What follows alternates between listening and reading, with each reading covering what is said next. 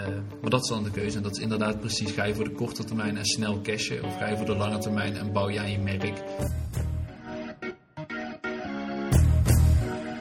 Hey allemaal en welkom bij Dit keer wel de podcast, waar ik mensen interview die toffe dingen doen om erachter te komen hoe ze dit bereikt hebben, wat hen motiveert en welke dingen wij hiervan kunnen leren en gebruiken, zodat jij en ik iedere keer weer wat slimmer naar bed toe gaan en hopelijk zelf ook besluiten om nog meer toffe dingen te gaan doen. Ik ben je host Thomas de Vries.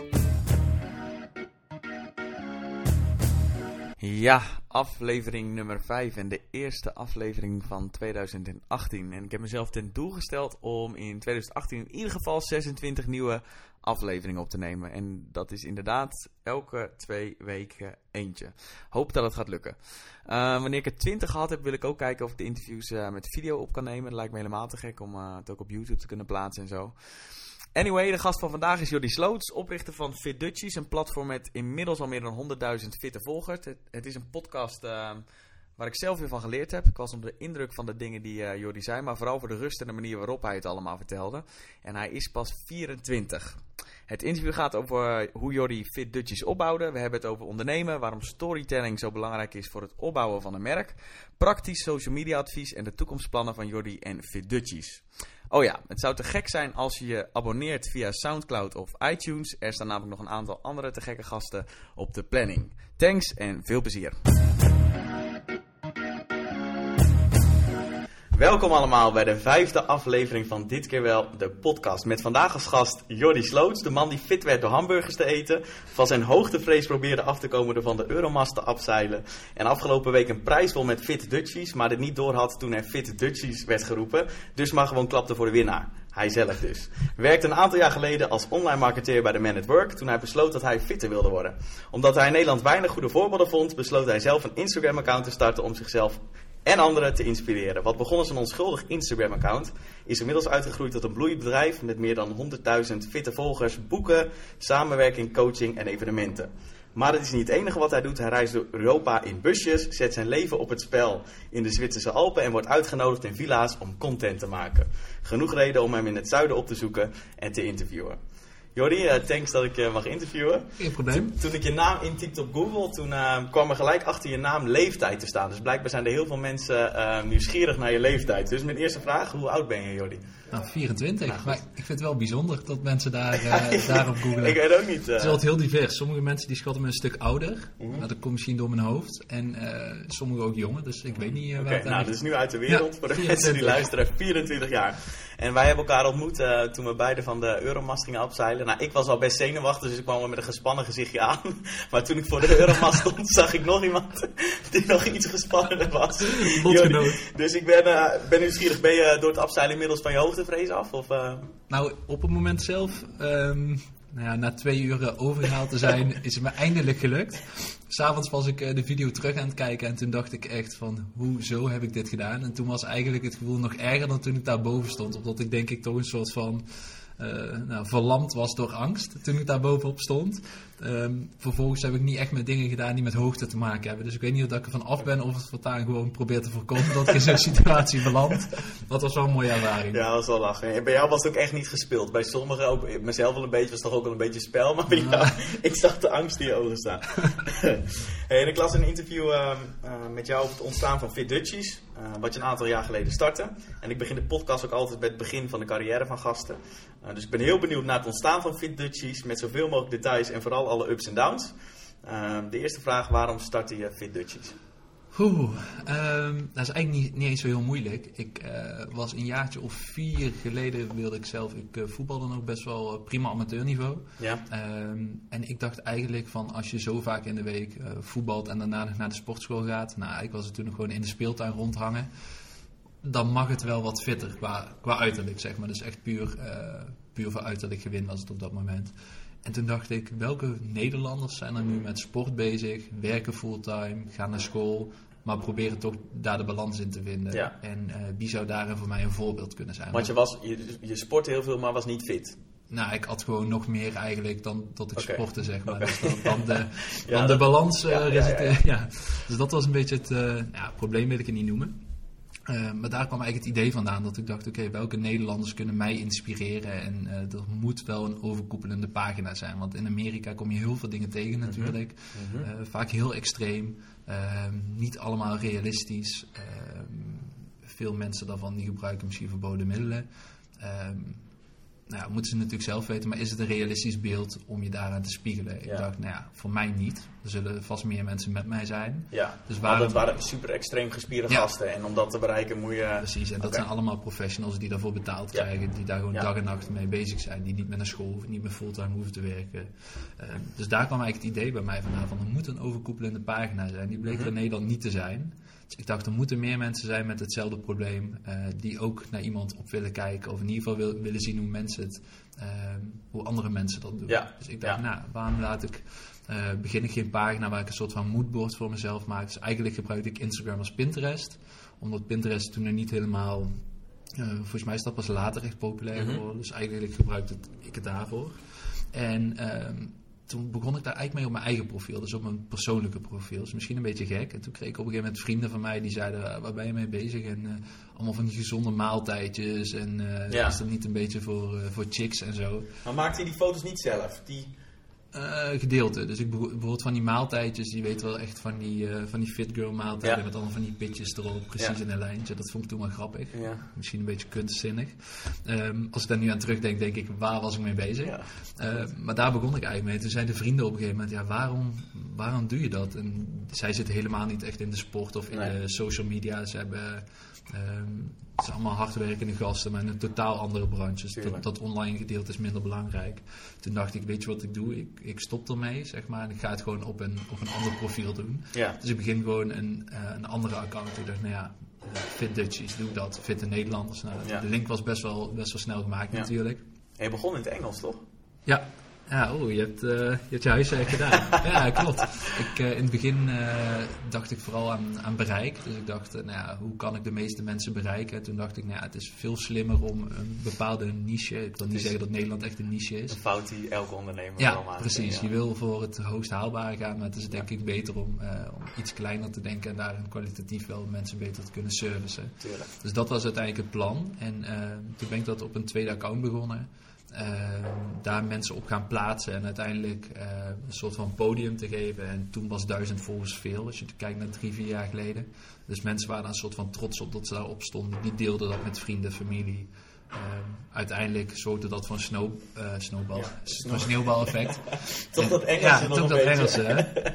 Was niet ingestudeerd, maar toch voor dat effect, zeg maar. Dacht Ja. ik van, oh, nou, dat werkt gewoon. En zo merkte ik gewoon elke keer als je iemand plaatste, kwam er weer nieuwe aanwas. Dus ik dacht, oké, dit, dit werkt. Ehm, Wat slim joh. Dat is niet de traditionele manier van mensen die gewoon zelf content plaatsen, toch? Dat, nee, dat zie je vaak. Ja, dat, dus- zo zat het ook in mijn hoofd. Je Ja. moet content plaatsen wat waardevol is en dan op een gegeven moment krijg je volgers. Ja, dus het is een beetje andersom. Maar het kwam vooral grappig. voort uit dat ik dacht, er moeten meer mensen zijn die eh, ook inspiratie nodig hebben. Dus dan ben ik wel dat overkoepelende platform Mhm.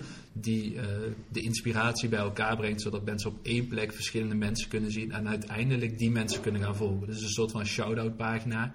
Wat nu vaak heel irritant is, omdat de mensen het echt eh, veel te veel doen. Maar toen was het echt zoiets van, oké, ik zoek fitte sporters. Nou, dan kun je op deze pagina kun je dit zien. En op een gegeven moment merkte ik dat de vraag van de mensen wel veranderde. Dus ze wilden content, ze wilden dus gewoon informatie. ehm, en ook kwalitatieve content. Dus geen geripte foto die ik had geprintscreend en, en doorplaatste. Ja. En hoe merkte je dat dan, dat de vraag veranderde? Omdat je berichtjes kreeg van mensen of zo? Ja, dus eh, ehm, enerzijds eh, wil je natuurlijk doorgroeien en je wil natuurlijk meer, sowieso vanuit commercieel oogpunt heb je er meer aan als je Mhm. eh, meer informatie kunt Mhm. verstrekken, ook ehm, gezien de toekomstige samenwerkingen. Ehm, en anderzijds kreeg ik ook eh, berichtjes van mensen, die, eh, van dames, die zeiden: Hey meid, hoe doe je dit? Hey meid, hoe doe je dat? dus, ik, ik was natuurlijk, het was een pagina zonder gezicht eigenlijk. Ja. Gewoon voor mezelf als motivatie. Niemand Ja. wist dat die van mij was. Pas bij 10.000 volgers, denk ik, dat ook vrienden van mij dat wisten. Dat ik gewoon dacht: Ik vind het eigenlijk ook wel grappig om gewoon onder de radar daarmee bezig te ja. zijn. En ik zie wel waar het schip strandt. Ehm, maar toen meiden mij eh aanschreven met... Hey meid, hoe doe je dit, hoe doe je dat? En dacht ik, oké, dit is echt het punt waarop dit niet meer kan. Dus toen eh, heb ik gewoon in een artikel geschreven van... eh, yo, it's me. Ja, en, ik ben het. Ja, ik ben het. En uiteindelijk merkte ik wel dat er heel veel vrouwen waren die ons volgden. Dus je wilde uiteindelijk je content daar ook op, op afstemmen. Dus er zijn er een paar mensen bijgekomen, die, een paar dames, die ook echt op de dames zich, zich richten. Dus echt content voor Ja. vrouwen, foto's voor Ja. vrouwen op inspiratievlak. En eigenlijk vanuit daar door blijven bouwen. En ehm, ja, zo is uiteindelijk de Instagram pagina groter geworden. En toen had ik op een gegeven moment, ik heb een commerciële opleiding gedaan, small business en retail management. Dat is een goede. Ehm, dus eigenlijk als je niet weet wat je wil doen, zeggen ze altijd, dan kun je dat doen. Want dan heb je nog vier jaar de tijd om iets ondernemends te bedenken. En eh, nou, toen ben ik eigenlijk, had ik zoiets van, vanuit commercieel oogpunt moet er zeker veel mogelijk zijn. Sowieso toen met 10.000 volgers, dat was toen echt uniek. Nu, nu zijn er meerdere mensen die dat Ja. natuurlijk hebben. Ja. Ehm, maar het bleef gewoon doorgroeien. En ik had zoiets van, oké, met Facebook kun je nog meer doen. Want het is weer makkelijker doorklikken. In die tijd kon je op Instagram had je nog geen linkjes en dat soort dingen. ja, ja, ja. Dus het was allemaal lastiger. Toen dacht ik, oké, op mijn website kun je veel meer doen. Want daar kun je een artikel schrijven, daar kun je met bannering werken, et cetera. Tuurlijk. E-mailadressen ja, verzamelen. precies. Ja. Dus dat soort dingen. Dus die waarde daarvan, die zag ik eh, op een gegeven moment wel in. Volgens mij hebben we bij 12, 13.000 volgers hebben die website gelanceerd. Het was super lelijk, gratis WordPress thema. Maar ik ben soms best wel impulsief. Dus ik dacht, oké, ik moet een website. Dus die website die komt er zonder me er echt in te verdiepen. En eh, de content was wel oké. Niet vergelijking met nu, zeg maar. Mhm. Maar er stond iets. Eh, we Ja. konden banners plaatsen. We konden met merken samenwerken. Maar na twee maanden was ik het zo beu dat ik dacht, oké, ik ga me gewoon deze zomer opsluiten. En ik ga gewoon een nieuwe website bouwen. En uiteindelijk uh, alles bleef doorgroeien. De nieuwe website was klaar. En op een gegeven moment zie je dan ook dat uh, betaalde samenwerkingen van de grond afkomen. Oké, okay. en hoe gaat dat dan? Op een gegeven moment heb je een x aantal volgers en dan word je benaderd of dan ga jij benaderen? Ja, een beetje beide kanten op eigenlijk. Um, een gedeelte heb je natuurlijk dat, uh, dat bedrijven naar jou toe komen. Mhm. Dat is nu meer het geval dan toen. Omdat um, nou, influencer marketing, ik vind het zelf een beetje een vies woord. Um, maar zo, ja, nou, zo heet het natuurlijk. En, ja. uh, dat was toen nog iets minder. Dus het was voor bedrijven minder aannemelijk om voor bepaalde bedragen uh, plaatsingen in te kopen, artikelen in te kopen. Uh, dus je had daar wel een beetje overredingskracht voor nodig om naar bedrijven toe te gaan en te zeggen van hé, hey, weet je, ik heb dit bereik, ik heb deze platformen. Ja, dus als ik een artikel plaats, zien zoveel mensen jouw ja, advertentie. precies. Dus uiteindelijk is het gewoon toch een soort van, van salesgesprek. Dat je gewoon Ja. zegt van nou weet je, uiteindelijk uh, kan dit, uh, dit en dit voor jullie betekenen. Mhm. En uiteindelijk dus of je, je naamsbekendheid stijgt daardoor, dus Mhm. gewoon je brand awareness zeg maar, of je gaat daar sales door realiseren. Ja. Dus dat Kun je dat meten? Um, Google Analytics wel. Dus ik kan wel alle traffic natuurlijk meten die van uh, mijn Ja. website naar hen gaat.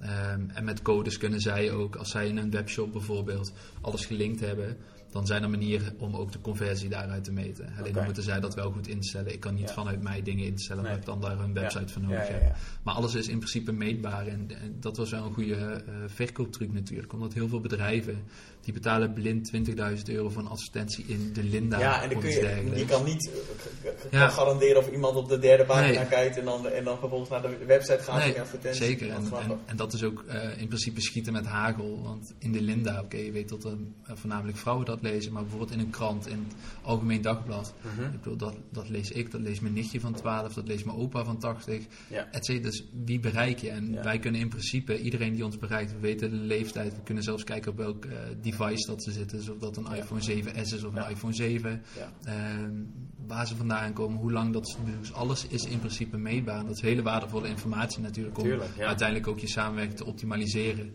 En eh, daar waren wij redelijk vroeg bij om dat gedeelte service ook te bieden. En om zo Stuit dat op veel weerstand bij bedrijven? Snapten ze dat niet? Of Ehm, is dat nu meer geaccepteerd? Ja, ik denk vooral als je nu kijkt, drie jaar geleden, toen werd het allemaal wat professioneler bij ons. Dat, ehm, ik heb daarvoor nog bij Man at Work altijd gewerkt, eigenlijk bijna heel mijn, eh, mijn jeugd. Ehm, voornamelijk marketingachtige functies en uiteindelijk nog een gedeelte inkoop van een private label. Eh, superleuk, alleen op een gegeven moment was het niet meer te combineren. Dan belde bijvoorbeeld, ehm, op een gegeven moment belde bol.com volgens mij op, die wilde een afspraak maken. En dan moest ik zeggen, eh, ja ik kan wel op zaterdagmiddag. Nou, dat durf je natuurlijk niet te zeggen. En anders moet je vrij vragen bij je baas om een afspraak voor je eigen hakje. Wordt meestal niet, eh vinden ze meestal niet heel lekker. Nee, nee. Ehm, dus dan had ik op een gegeven moment zoiets van: oké, ik ben nu al anderhalf jaar bezig zeg maar, met een baan naast mijn eigen, naast mijn eigen bedrijf. En toen dacht ik: oké, als ik nu de stap wil maken, dan heb ik twee keuzes. Dat is A, ervoor gaan en misschien op je plaat gaan. Maar dan ben je 22 in die tijd en what's the problem, zeg maar. Ja. Of je blijft voor je baas werken en je bent dadelijk 40 en je kijkt terug en je denkt, oh fuck, had ik die kans maar genomen. En dan heb je Ja. er misschien je hele leven spijt van. Ja, dus ik spijt dacht, is de ergste, hè? ja, dus daarom, dus ik dacht, ik ga mijn baan opzeggen. En zij zaten in verhuizing, dus ik ben ook drie maanden langer door eh, blijven werken om hun door die verhuizing heen te helpen. Daarna uit elkaar gegaan en eh, eigenlijk geen moment spijt van gehad. Tot, eh, tot op de dag van vandaag niet. En toen kon je al wel, ehm, toen verdiende je al wel met Fit Dutchie, zeg maar. Dus dat was, dat had je al wel. Je kon, je Ja. kon wel rondkomen van... eh, Ja, dus kijk, ik had natuurlijk eh, het grootste verschil natuurlijk als ondernemer is dat je eh, bij een baas krijg je gewoon elke 24ste van de maand krijg je lekker je, je Ja. centjes op je rekening. Ja. En ehm, nu moet je er af en toe voor strijden en eh, nou, je moet samenwerking op touw zetten. En ik had wel zoiets van, oké, ik wil niet gaan starten dat je van een vast salaris naar nul gaat. ja. Dus in principe in die tijd tot ik het kon combineren, en dat was echt met eh, nou ja, lange dagen, dus overdag werken voor de baas, s'avonds tot laat voor jezelf. En ehm, daarmee heb ik uiteindelijk wel de basis gelegd om, ehm, nou, dat te kunnen maken. ja, om dat te kunnen maken, om die stap te maken. En kijk, het is natuurlijk wel een risicootje, omdat je voor hetzelfde geld zegt een grote klant, zegt ja, weet je, we gaan het niet meer doen, want we willen misschien toch liever in bladen adverteren. Of wij vinden eh, online eh, media vinden we toch niet interessant. Of het levert niet genoeg op. Of ehm, daar, kun je natuurlijk, daar kunnen bedrijven een reden voor hebben. Stel Ja. dat zo iemand uitstapt op het moment dat jij net je baan opzet. Ja. Dat zijn wel risico's die, eh, die je moet bekijken. En uiteindelijk dacht ik zoiets van oké, dit is het moment dat het kan. Ehm, ik ga het nu doen. En eh, uiteindelijk denk ik dat door een bepaalde druk die je ervaart, dat je je eigen eh, hachje moet redden, eh, word je veel creatiever. Dus je ziet overal, eh, je ziet overal opeens Ja, is mogelijkheden. het niet dat je benauwd? Bij jou eh, zorgt het Nee. voor extra creativiteit? Ja, ik denk het wel. Want, Ah. eh, en dat is ook weer van ondernemen natuurlijk, vooral met dit. Het is best wel. je zit in een bepaalde branche waarin mensen zitten altijd op hun telefoon. Eh, altijd op hun computer artikelen lezen, Facebook scrollen en dat soort dingen. Ja. Maar een bepaald aankoopgedrag en een bepaalde. Ehm, ik bedoel, wanneer ben jij meer bezig met fit worden en ga je informatie zoeken? Dus vaak richting de zomer, begin januari. Dus je hebt gewoon bepaalde periodes in het jaar dat je echt topdrukte hebt. En je hebt een bepaalde periode dat het wat minder is. Nou, dat heb je natuurlijk ook met bedrijven die bij ons adverteren, hebben bijna altijd iets te maken met sportvoeding of gezondheid. Je hebt Ja. wel eens een verzekeringsmaatschappij, heeft indirect daar ook weer mee te maken. Ehm, maar dat zijn wel bedrijven die ook met campagnes werken en die die periodes ook zien als begin januari is heel belangrijk. Ja. Want dan is het gewoon top of mind dat mensen met Ja. gezondheid bezig zijn. Maar Ja. die periodes daarna, hoe ga je dat doen? Dus je moet wel een bepaalde reserve, zeg maar, achter de hand houden. En dat je een planning hebt van, oké, deze periode kan het heel veel zijn. Want het kan ook een maand zijn dat je geen één nieuwe opdracht Ja. binnenhaalt. Dus dat is van de, van de ene kant is dat het leuke van ondernemen. Dat je hebt een bepaalde challenge en je moet zorgen dat je vooruit blijft gaan en dat je een nieuwe samenwerking aangaat. Ehm, en ik ben daardoor wel creatiever geworden, omdat je probeert met mensen samen te werken. Ook met mensen die misschien een, eh, een concurrerende blog hebben. Eh, en ik denk dat je veel sterker staat op het moment dat je met, aan de buitenwereld kan laten zien dat je met een concurrerende eh, blog, wat is concurrerend in dezelfde doelgroep, eh, zou je concurrerend kunnen noemen. Maar als je daarmee samenwerkt, denk ik dat je een heel sterk signaal naar buiten afgeeft. Dat je zegt van oké, weet je, we hebben uiteindelijk allemaal hetzelfde doel. Ja. We willen mensen informeren, helpen Ja. om fitter te maken en uiteindelijk hen de handvatten te geven.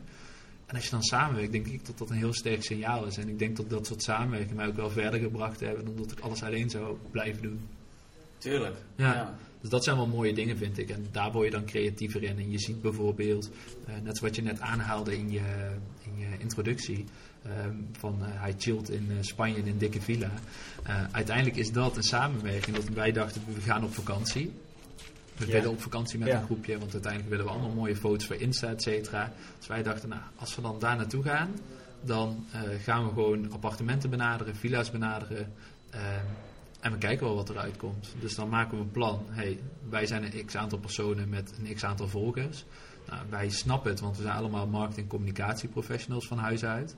Dus wij kunnen doorvertalen wat jullie willen met, met jullie visie. Dus uiteindelijk als je dat stukje, dat is een beetje strategie natuurlijk wat je Mhm. daarbij betrekt. Mhm. Uiteindelijk hebben we ook professionele foto- en filmapparatuur. Dus als je die dingen combineert, kun je een best wel meerwaarde bieden. Waardoor dat je gratis in zijn huis kunt zitten. En als je een goede deal maakt, dat je daar ook nog gewoon voor betaald krijgt. En dan wordt opeens in een huis zitten in Spanje, dat is in plaats van vakantie, wordt een soort van werk. En als je dan één keer een goede case bouwt en je maakt een soort van showreel met, met wat je kunt doen, dan kun je ook naar andere bedrijven toe met gewoon een soort van sheet van, hey, kijk, weet je, dit is een case die we hebben gedaan. Dan leveren hun dit en dit aan exposure op. En uiteindelijk hebben ze nu een bedrijfsfilm of een film van een appartement die zij weer kunnen gebruiken om het huis te verhuren, waardoor zij waarschijnlijk dat huis vaker gaan verhuren, omdat het meer sfeer overbrengt. Ja. En dat soort dingen had ik vroeger bijvoorbeeld nooit gedaan. Toen dacht ik, ja, weet je, je voelt, ook een, je voelt je ook een beetje bezwaard op het moment dat je iets eh, voor elkaar wilt krijgen, wordt of gratis of voor een bedrag.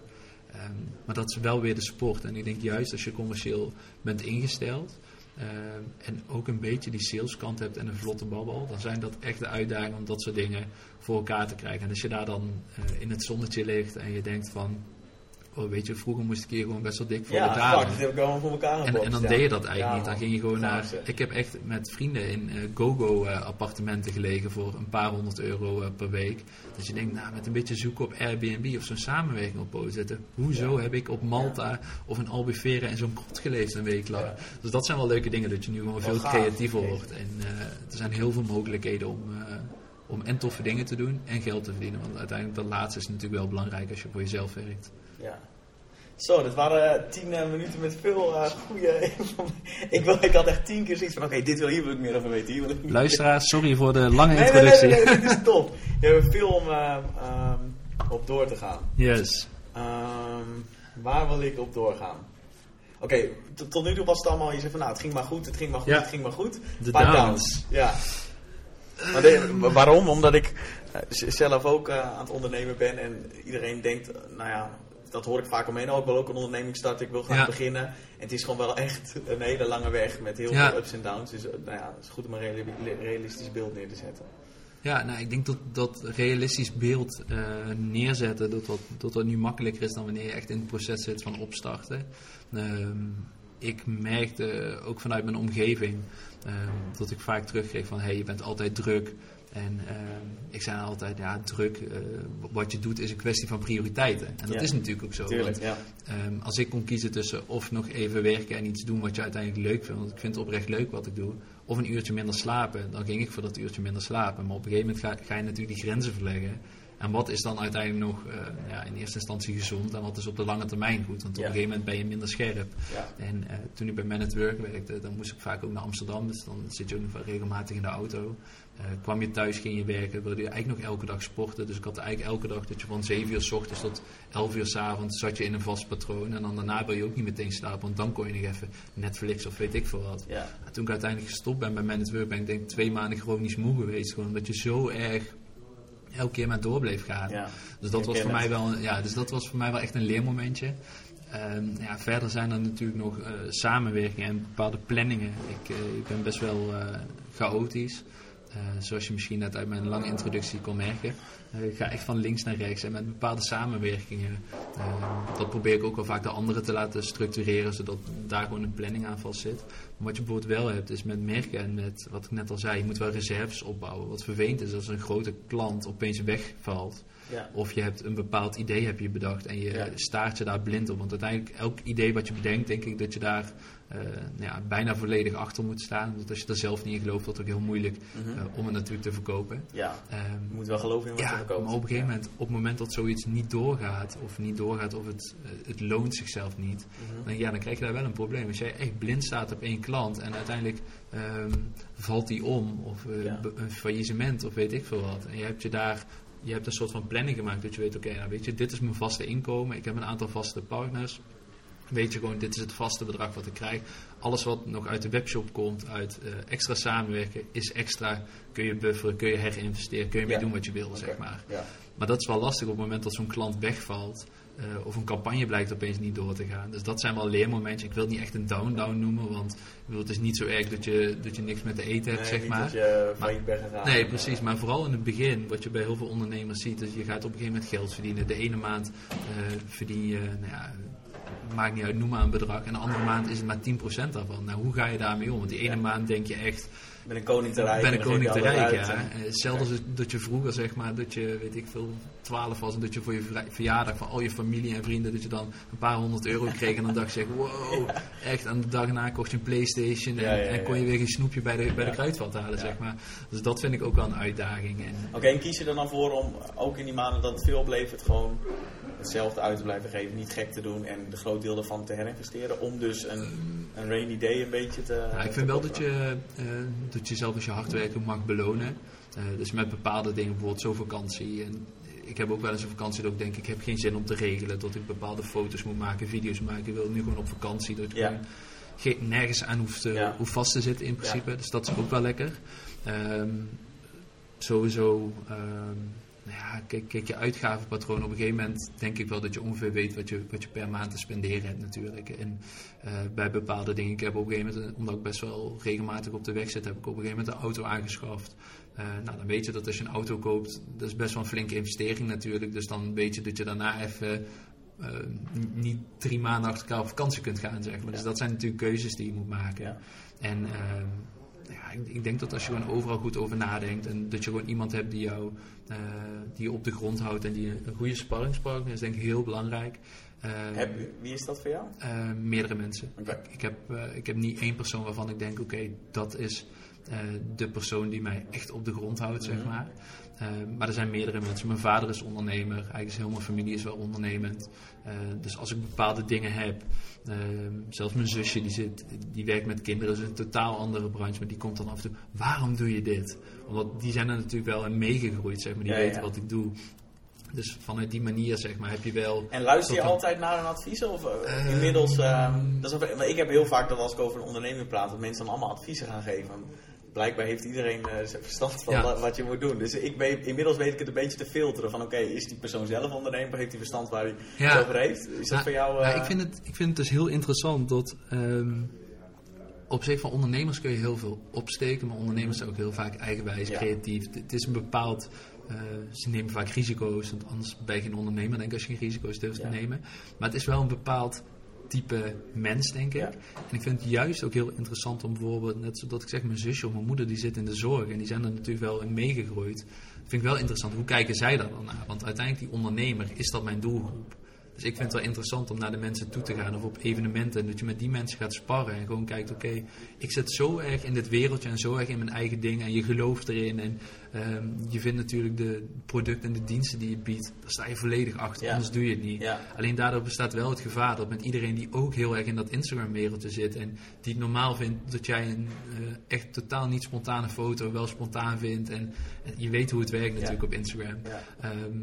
Dus hoe kijken andere mensen Ah, oké, naartoe? dus ook mensen Dus die ik niet vind in het juist interessant om, om mensen die van buitenaf en ehm, kijk je Oké, en als ze dan kritiek geven, dus jij maar doet een spontane foto en dan zegt je, je zus of zo, nou, joh, wat je Ja. nou doen weer. Dan luister je daarna of zo, dan denk je van, oké, misschien moet ik de volgende keer...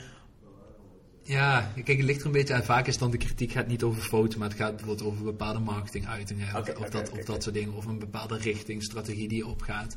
Ehm, ik ben wel zelf heel erg dat op het moment dat iemand iets zegt, dan denk ik meteen oké, maar ik wil wel vertellen waarom ik het heb gedaan Ja. wat de achterliggende gedachte is. Ja. En ik ben best wel eh, recht voor mijn raap, denk ik. Dus dan kan het overkomen alsof ik zeg maar echt zo in de verdediging schiet. Mhm, mhm.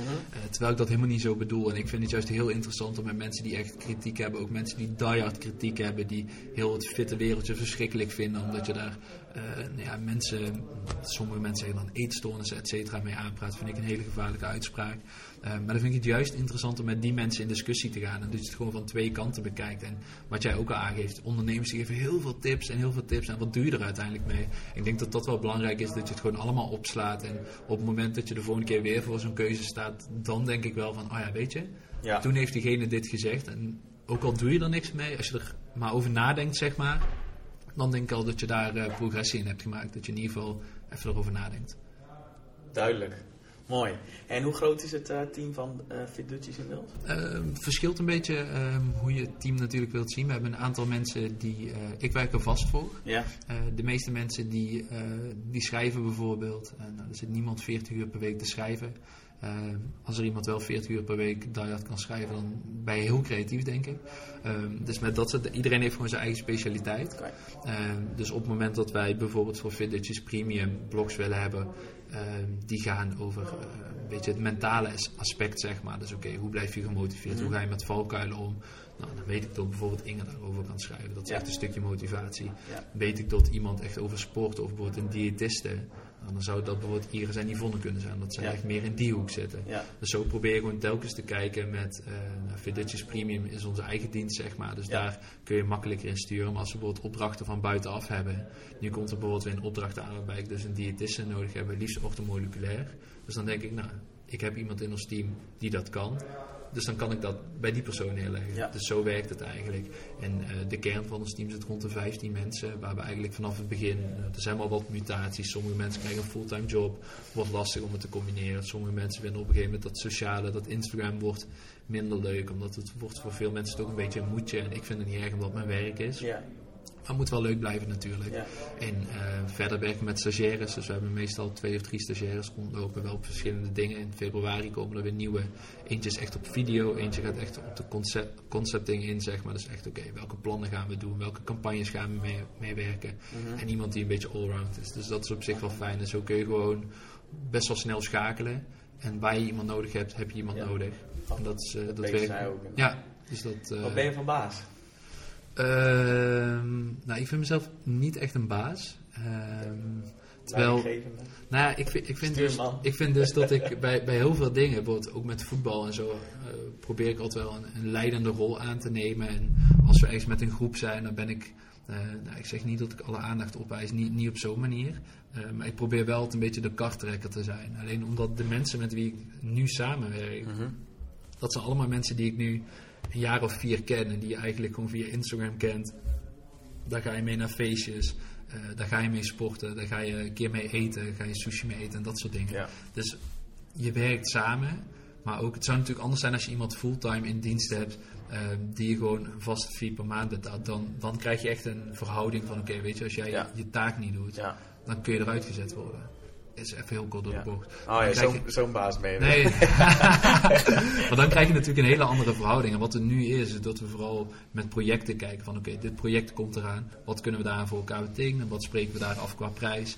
En doordat je eigenlijk meer vrienden bent dan dat je samenwerkt, krijg je meer een, een soort van relatie. Dat je gewoon vrienden bent die toevallig Ja. samenwerken. Ja. Dus op het moment dat ik iets moet hebben, eh, en ik vergeet ook vaak zat dingen. Dus dat mensen mij tien keer achter mijn broek aan moeten zetten. Ja. Eh, ja, ik vroeg me dat af, want je zei net dat je vrij rommelig was. ja, Zoek je dan ook ehm, bewust naar mensen die dat niet zijn, om je een beetje aan te vullen? Of is dat niet iets waar je naar op zoek bent? Ik zeg meestal, meestal tegen mensen, bij jou ging het wel redelijk snel trouwens, maar bij de meeste mensen die, die iets van me moeten hebben of waar ik, kijk met klanten vind ik iets anders. Ik bedoel, dat moet gewoon echt prioriteit zijn. Bijvoorbeeld als iemand een appje stuurt of dat soort dingen. Ik heb zoveel appjes openstaan. Ik heb ook al tien jaar hetzelfde nummer, dus ik heb nu wel een zakelijk en privé nummer.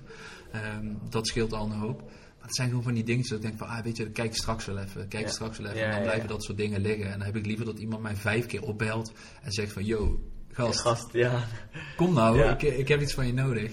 Ehm, dus dat is meer, zeg maar. En het is vooral dat het heel erg chaotisch is in mijn hoofd. Dus dat ik met ideeën van links naar rechts ga. Dat ik het echt op moet schrijven, op moet slaan. En, Ja. en tot het dan wel lukt. ja. Ehm, maar ja, een, een chaotische baas. Ik probeer niet echt erboven te staan. Omdat Nee. we dus vooral gewoon vrienden zijn. We Ja. werken samen, we hebben dezelfde passie.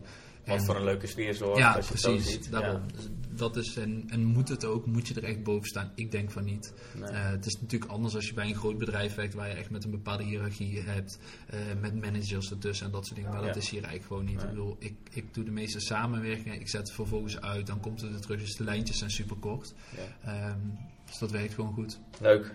Oké. Ehm, ja, je zegt ook in een interview dat het commerciële aspect niet het belangrijkste is. En dat je er ook wel eens voor kiest om een samenwerking niet aan te gaan. Heb ik dat gezegd? Ja, waarom niet? En eh, hoe maak je de beslissing om iets wel of niet te doen? Ehm, ja, kijk, dit, dit gaat vooral erover dat. ehm, ik, geef ook wel eens workshops en zo over dit soort dingen. Dat is altijd wel een mooi voorbeeld. Dat op het moment dat jij. ehm, ja, het is natuurlijk altijd een beetje het spelletje dat je vroeger van: hey, eh, doe dat voor 10 euro. Dan denk ik, ja, voor 10 euro doe ik dat wel.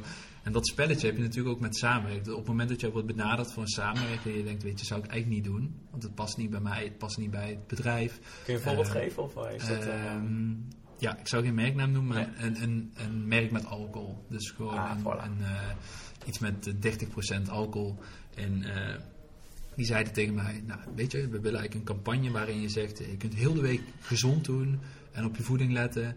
En uiteindelijk in het weekend ga je gewoon los en dan mag je best een avond eh, jezelf eh, onder, de, onder, de bar, Ja, ja, ja, eh, onder de bar drinken. En dat is dan de message, zeg maar. Dus dan denk ik, van, weet je, kreeg je dan 500 euro of zo voor.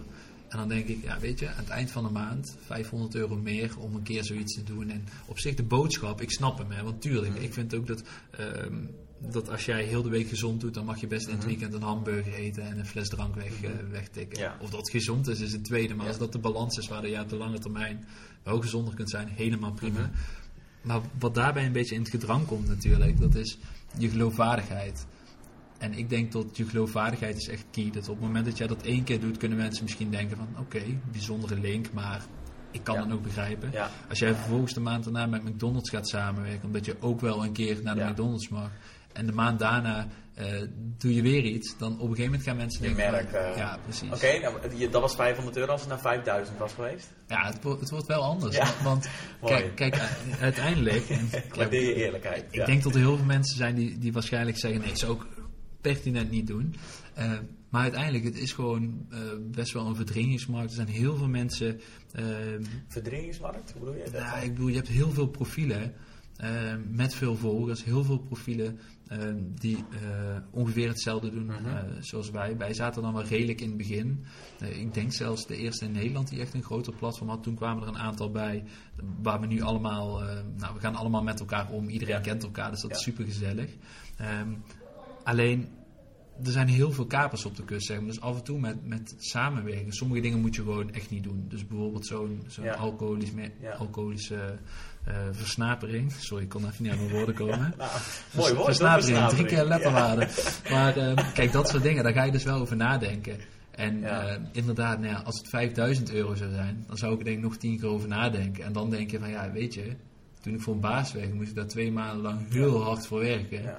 Dus dan ga je wel bedenken. Maar van de andere kant, aan het eind van de maand, zou je dan die 500 of die 5000 euro minder hebben. Ja. En dat beïnvloedt je wel. Het is en uiteindelijk, een beetje korte termijn, lange termijn. Precies. Hè? Op korte En, termijn, en dat is ook eh, precies wat ik altijd zeg. Dat uiteindelijk die, die 5000 euro is wel echt een bizar voorstel natuurlijk. Ja. Ehm, dan zou ik iedereen die dat artikel las gewoon een euro geven. Zo van, zolang je niet klaagt, is het prima.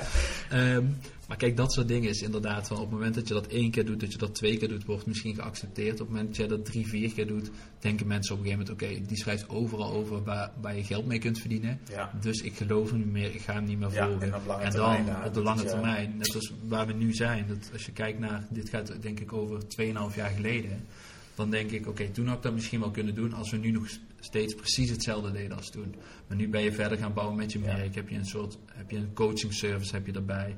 Eh, we zijn hier met een kledingmerk gekomen. Je hebt een boek erbij. Nou, als mensen dat boek linken aan eh, iemand die alles voor geld doet. En ik ken echt eh, een aantal websites, zowel individuen als echt platforms, die gewoon alles wat geld oplevert, zie je daar. Ja. Het is prima als dat je keuze is. Ja. En ik vind het dan minder interessant om te volgen, omdat ik juist de persoonlijke kant heel erg interessant Ja. vind Ja. om te volgen. Eh, maar dat is dan de keuze. En dat is inderdaad precies, ga je voor de korte termijn en snel cashen, of ga je voor de lange termijn en bouw aan je merk. En probeer daar steeds meer dingen uit, dus je van steeds meer kanten. Met het vertrouwen dat op lange termijn Ja, dat- dat, dat- meer... dat eh, ook. Maar dat is ook weer de sport als ondernemer om dat risico te nemen. ja. En dan is de beloning ook groter als je uiteindelijk kan zeggen, dan zie je nou wel, op lange termijn. Goed. Hey, de nummer één tip voor een ondernemer die begint, of het nu in de fitnessindustrie is of in een andere industrie. Ehm, nou, wat, wat ik heel veel eh, zie, eh, probeer mijn tip eventjes te onderbouwen. Ehm, het is wel moeilijk om één tip te geven, omdat vaak is het een combinatie van factoren natuurlijk. Maar Wat ik heel vaak zie is dat mensen die ehm, beginnen ergens mee en die willen echt meteen dat dat echt een cash cow is. Ze willen gewoon meteen, meteen geld verdienen, geld verdienen. Dat snap ik. Hoeveel ondernemingen zijn er in het eerste jaar die eh, winstgevend zijn? Er zijn er heel veel die het niet hebben. Eh, de- dus dat Ik is ieder geval niet. Nee. dus, nee, maar dat is ook lastig. Van hoe ga je van nul naar een bepaald punt? En ik denk dat, dat in dat stukje beleving naar de klant toe. Het ligt ook heel erg aan dat je B2B of, of business to consumers natuurlijk Ja. hebt. Eh, dus dat is interessant. Alleen uiteindelijk als jij weet wat je verhaal is. En, en nogmaals bij die, eh, bij die, keur, of cursus, die workshop personal branding die ik wel eens geef. Daar gaat het ook over. Daar stel ik mezelf altijd voor. Nou, waar kom ik vandaan? Wat doe ik? Wat kan ik? En wat kun je van mij verwachten? Het is eigenlijk een soort van intro-praatje bij mij. Maar uiteindelijk, als je dan op een gegeven moment bij het stukje personal branding bent en je gaat zeggen, oké, wat kun jij daaraan doen? En je pakt die vijf stappen, heb je eigenlijk heel je verhaal. Je hebt je levensverhaal, je hebt wie je bent, wat je de klant biedt. Ja. En ik denk als je dat als kern pakt en probeert door te vertalen in content, dus of dat dat nou geschreven, eh, geschreven tekst is, dat dat video of foto is, eh, of misschien wel audio, dan denk ik dat dat het allerbelangrijkste is. Dus dat jij uiteindelijk waar je voor staat, dat je daaraan vasthoudt. En dat je weer eigenlijk, die consistency is gewoon key. Dus je moet gewoon vasthouden aan bepaalde dingen en die lijn moet je Oké, doortrekken. dus je zegt eigenlijk een soort van verhaal maken van wie ben je, wat doe je en wat kun je andere mensen leren. En dat consistent Ja, naar de buitenwereld. Of het nou audio, video of geschreven. Ja, is dat kijk- voor alle industrieën, denk je dat? Nee, kijk, bij bepaalde industrieën is, er zijn natuurlijk ook prijsvechters en, eh, en dat soort dingen waarbij het veel minder belangrijk is om. eh, misschien is het ook een beetje kort door de bocht wat ik net noemde, maar ik denk als je echt aan je merk wil bouwen en je Mhm. wil gewoon dat mensen je als merk gaan zien dat iets uitstraalt en je wil Mhm. een bepaalde visie delen. Mhm. Kijk, ik vind het heel belangrijk dat ons boek heet Gewoon is fit genoeg. Dat is eigenlijk precies waar wij voor staan. Dat, we willen je overal bij helpen om je fitter te maken, we willen je tips geven. Maar uiteindelijk willen we niet dat het in de extreme Mhm. eh, gaat worden. Ja. Dus de, de gulden middenweg, zeg maar, dat vinden wij prima. Ja. Dus dat je een keer een burger eet, een keer een drankje doet, maar door de week, of door de week, hoe dat je het ook inricht, dat het overal, dat je fitter wordt. Ja. En ik denk dat dat bij onze branche, dat als je dat naar buiten kunt communiceren, dat dat heel waardevol En dan is. consistentie. Dus, Ja, en bijvoorbeeld met een- ook al. Grappig. Ja, bijvoorbeeld met een kledingmerk is dat hetzelfde. Dat op het moment dat jij een kledingmerk gaat bouwen en je hebt toffe dingen, en dat is het. Bedoel, heel veel mensen hebben eh, een hele vette trui in een webshop staan. Maar op het moment dat jij het verhaal erachter ziet en je weet bijvoorbeeld, vaak al die verhalen zijn gewoon een soort van verzonnen. Dat je hebt, eh, bijvoorbeeld zelfs met drankjes en dat soort dingen. Ja. Er zit een verhaal achter en dat komt ergens, eh, weet ik veel, uit Ja. de bergen. Maar toch, voor je storytelling, en dat is heel belangrijk, is het wel goed. En denk- belangrijk is storytelling? Ehm, ik denk heel belangrijk, ehm, omdat er zijn zoveel manieren waarop je je product eruit kan springen. Eh, je ziet natuurlijk dat de verschuiving van fysieke winkels naar online is een verschuiving die al best wel lang gaande is. Er staan steeds meer winkelpanden staan natuurlijk leeg. Ik Ja. bedoel, we kennen een aantal grote retailers die het niet meer wisten te redden omdat ze te laat naar online zijn Ja. overgestapt. Ja. Ehm, dus dat is heel belangrijk. En het enige waar dat soort bedrijven eigenlijk fysiek nog ehm, een meerwaarde kunnen creëren, is het gezellige, zeg maar, de beleving. Dus je ziet steeds meer, er was twee weken geleden was er in Londen was er ook een bijeenkomst over, ehm, over storytelling en beleving in winkels en hoe dat je daarmee omgaat. En dat is super belangrijk, denk ik. En kijk, mijn business is niet offline voornamelijk. We proberen wel een aantal dingen offline te doen. Maar om gewoon de mensen iets te bieden, dat ze een bepaald gevoel krijgen, is denk ik zoveel belangrijker dan dat jij op prijsniveau eh, gaat communiceren. Dus ik denk dat dat heel belangrijk is. En die Omdat als het storytelling goed daaromheen. is, dan wordt prijs minder relevant? Of? Ehm, ik, ik denk dat een goed verhaal en een bepaald gevoel wat je kunt overbrengen. Ik denk dat mensen daar uiteindelijk een, ehm, hoe moet je dat noemen? Dat ze meer eh, bonding hebben, zeg maar. Mhm. Meer betrokkenheid bij een merk. Waardoor dat zij uiteindelijk dat merk echt gaan liefhebben. Klinkt heel romantisch dit. Ja. Maar uiteindelijk heb ik met een aantal merken waarvan ik weet hoe het is begonnen, wat ze doen, Ja. heb ik zoiets bij van, oh dat is tof. Ja. Die gast is 24, die heeft het op deze manier opgebouwd. Ik heb het nu niet over mezelf, maar over een fitnessmerk. Dan denk ik, dat is vet. En dan Of welke heb je? eh, over Alpha Lead. Oh ja, Christian Guzman. Ja. Goeie gast, hè? Dus Ja. die gast is 24, rijdt de dikste auto. Maar wat Ja. hij wat die doet is, is bizar. En als je het kijkt, is heel minimalistisch allemaal. Het zijn, de kwaliteit is supergoed natuurlijk. Ja. Hij heeft heel veel grote, eh, grote fitness eh, dames en heren heeft hij achter zich geschaard. Ja. Maar het verhaal wat hij vertelt, en zo'n jongen al drie, vier jaar zijn verhaal deelt op YouTube, je weet waar hij naartoe groeit. Ja. Dat zorgde bij mij voor, dat ook al was die kleding lelijk geweest, waarschijnlijk had ik daar nog een bepaalde feeling mee gehad. Dat ik denk, kijk dan wat die gast heeft opgebouwd. Gaaf, hè? als een super vet merk, als ik dat opeens zie en ik denk, waar komt dit vandaan? Heb je een Ja. heel ander gevoel mee. Ja. Dus ik denk dat die storytelling, en dat kan natuurlijk in meerdere manieren, dat dat heel belangrijk is eh, bij aankoopgedrag. En uiteindelijk of dat jij iets eenmalig koopt, of Mhm. dat jij een eh, terugkerende klant bent die echt een bepaalde eh, verhouding opbouwt met een merk. Dus dat is wel belangrijk. Het is een mooi streven om, om daaraan te werken. Nice. Ja, ik ben het er helemaal mee eens. Dus ja, ik- Dat, dat, dat, ik, dat, dat, ik niet kort en bondig kon zijn, dat klopt wel aardig. Hè? ja, ik, ik gooi er gewoon een muntje in en dan eh, blijft het gewoon. hey, ik- even een deel over fit zijn, omdat we nou allebei ehm, ehm, ons in die industrie begeven. Ja. Eh, op de site staat dat je fit werd door hamburgers te eten. Eh, ben je veel met voeding bezig? Ehm, nou, misschien doet, doet die zin het al een beetje vermoeden, maar voeding is voor mij wel een puntje waar ik eh, me in zou kunnen verbeteren. Mhm. Het gaat bij mij best wel erg in periodes. Dat in een bepaalde periode ben ik dan heel streng. Eh, en het zit echt niet tegen het obsessief aan. Want ik vind altijd dat eh, die balans is voor mij gewoon belangrijk. Ik bedoel, ik, ik voetbal, ik ga naar de sportschool. Ik heb een sociaal leven wat ik ook heel belangrijk vind. Ja. Dus die verhouding daarin. Ik heb veel afspraken. Nou, dan heb je vaak toch een lunchafspraak. Of dat je s'avonds. En vooral omdat je ook afspraken hebt met andere mensen. Bijvoorbeeld van Instagram. Of eh, bijvoorbeeld zoals wij. Als wij een keer s'avonds zouden afspreken. Is het veel makkelijker om even s'avonds iets te gaan eten. Ja. Dan dat je allebei je bakje met rijst meeneemt. ja. Dus dat zijn een beetje, dat is voor mij een, een bepaalde afweging die ik maak. Dat ik denk, oké, dat sociale aspect ehm, en die gezelligheid vind ik belangrijk. Ja. Eh, en daar wil ik een balans in vinden. Dus ik vind gewoon dat als ik twee keer per week een etentje heb, probeer ik gewoon de rest van de week oké te zijn. Ja. Ehm, dus is dat streng? Sporten, sport is wel heel consistent bij mij. Ik ga gewoon bijna elke dag ga ik naar de sportschool, voetbal ik. En voeding, eh, nou ja, dat, dat zou verbeterd kunnen worden, maar Ja. Is het mij dat waard? Het is weer een kwestie van prioriteit. En ik vind op dit moment soms andere dingen belangrijker. Ehm, zolang ik eh, nou ja, ongeveer dezelfde kledingmaat hou, vind ik het allemaal Ja. prima. En dat het iets fluctueert in de winter en in de zomer, Ja. hebben de meeste mensen, denk ik. Ja. Oké, en hoe ehm, merk je verschil als je, ehm, je bent druk, dus je bent de hele dag bezig, merk je verschil als dat je minder gezond eet, dat het invloed heeft op je, op je energie en op je focus en zo? Is dat iets wat je, wat je niet één op één kan zeggen? Nee, ja, ik ben daar misschien zelf niet, niet zo bewust mee bezig, zeg maar, wat oorzaak-gevolg eh, daarvan is. Het is op zich zou het wel een logisch gevolg zijn. Ik denk dat ik heel veel winst kan pakken op meer slapen. Omdat zoals ik al aangaf, dat, dat, dat op een moment dat ik een bepaalde keuze moet maken, dat ik denk, ja weet je, dan slaap ik wel een uurtje korter. En op een gegeven moment wordt dat twee uurtjes. En dan op een gegeven moment ga je dat wel merken, zeg maar, dat je aan het einde van de dag toch die energie mist. Ja. Eh, dus ik denk dat dat voor mij meer een aandachtspunt is dan voeding. En ik probeer wel al mijn voedingsstoffen binnen te hebben en gewoon regelmatig te eten. Maar soms ben je met een project bezig of ben je onderweg en dan denk je, ah weet je, ik heb nu toch nog een afspraak die ik in de Randstad kan inplannen en ik heb geen eten meer. Weet je, ik pak even een broodje bij de benzinepomp en Ja. eh, ik stop wel bij de Shell, is geen reclame, maar daar hebben ze gewoon goede broodjes met carpaccio of zalm of zo. Dus dan, dan heb je op zich nog wel iets van, van eiwitten binnen.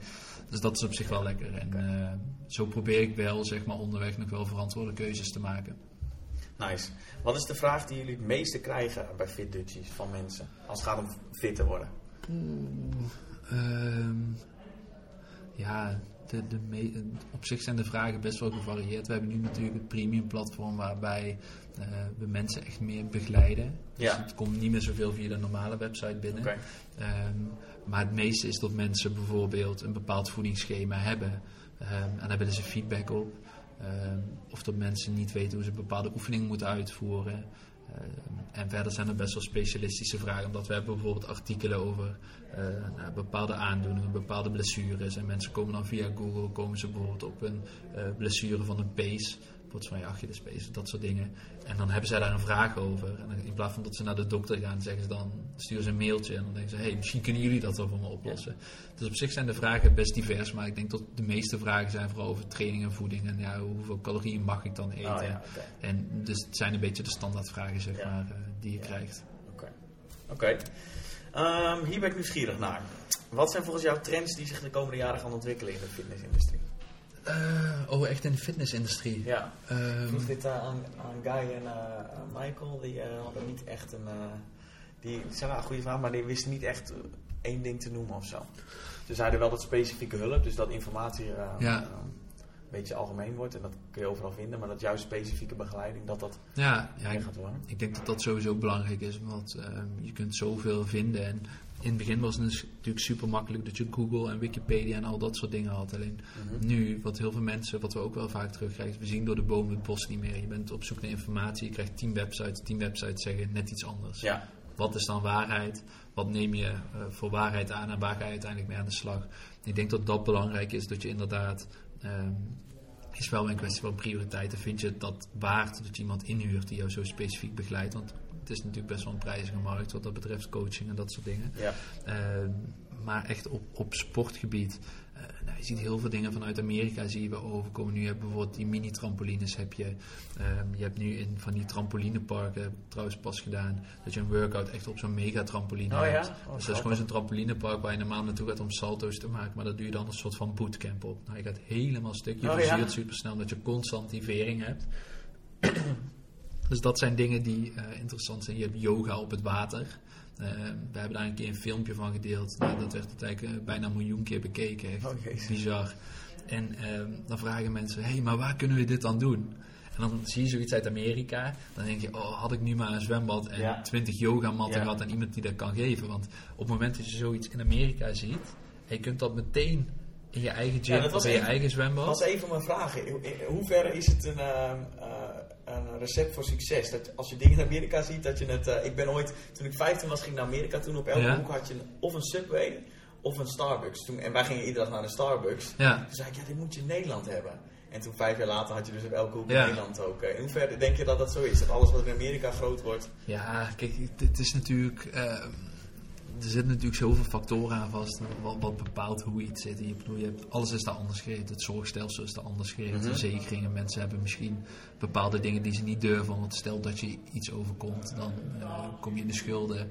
Eh, dat is natuurlijk echt een stukje over, over de fysiek. Kun je dat één op één kopiëren? Ik, ik denk wel dat als je ziet naar al de fitnessindustrie die je hier hebt en de fitnessbeurzen, dat dat eerst echt in Amerika was. Mhm. Tot dat uiteindelijk wel hier naartoe komt. Dat je nu steeds meer ziet dat mensen het geaccepteerd vinden wat daar gebeurt. En dat ook de mensen die iets meer mainstream fitnessers zijn, zeg maar, dat toch wel interessant vinden om daar nieuwe producten te zien. En het is toch een soort van ja, dierentuin waar je gewoon lekker eh, mensen kunt kijken. Ja, Ehm, dus ik denk zeker dat heel veel. dieren. ja, sorry. Met alle, met, met, met alle respect, met alle respect. Maar als mensen een keer naar de FIBO in Duitsland willen, dan weet je precies wat ik bedoel. Ehm, maar dat soort concepten, net als zo'n zo'n trampoline of dat soort dingen. Ja. Je, zi- je ziet toch dat dat zich vaak daar ontwikkelt en dat wij het dan interessant vinden. Want je ziet een filmpje, dat wordt heel veel bekeken. Je wilt het toch een keer proberen. En uiteindelijk zijn er altijd mensen die blijven plakken. Je hebt Ja. meteen een Nederlandse importeur eh, die in van die mini-trampolines zit, die eh, mensen opleidt om die cursus te, te geven. En uiteindelijk bij bepaalde sportscholen kun je dat meteen volgen. Ja.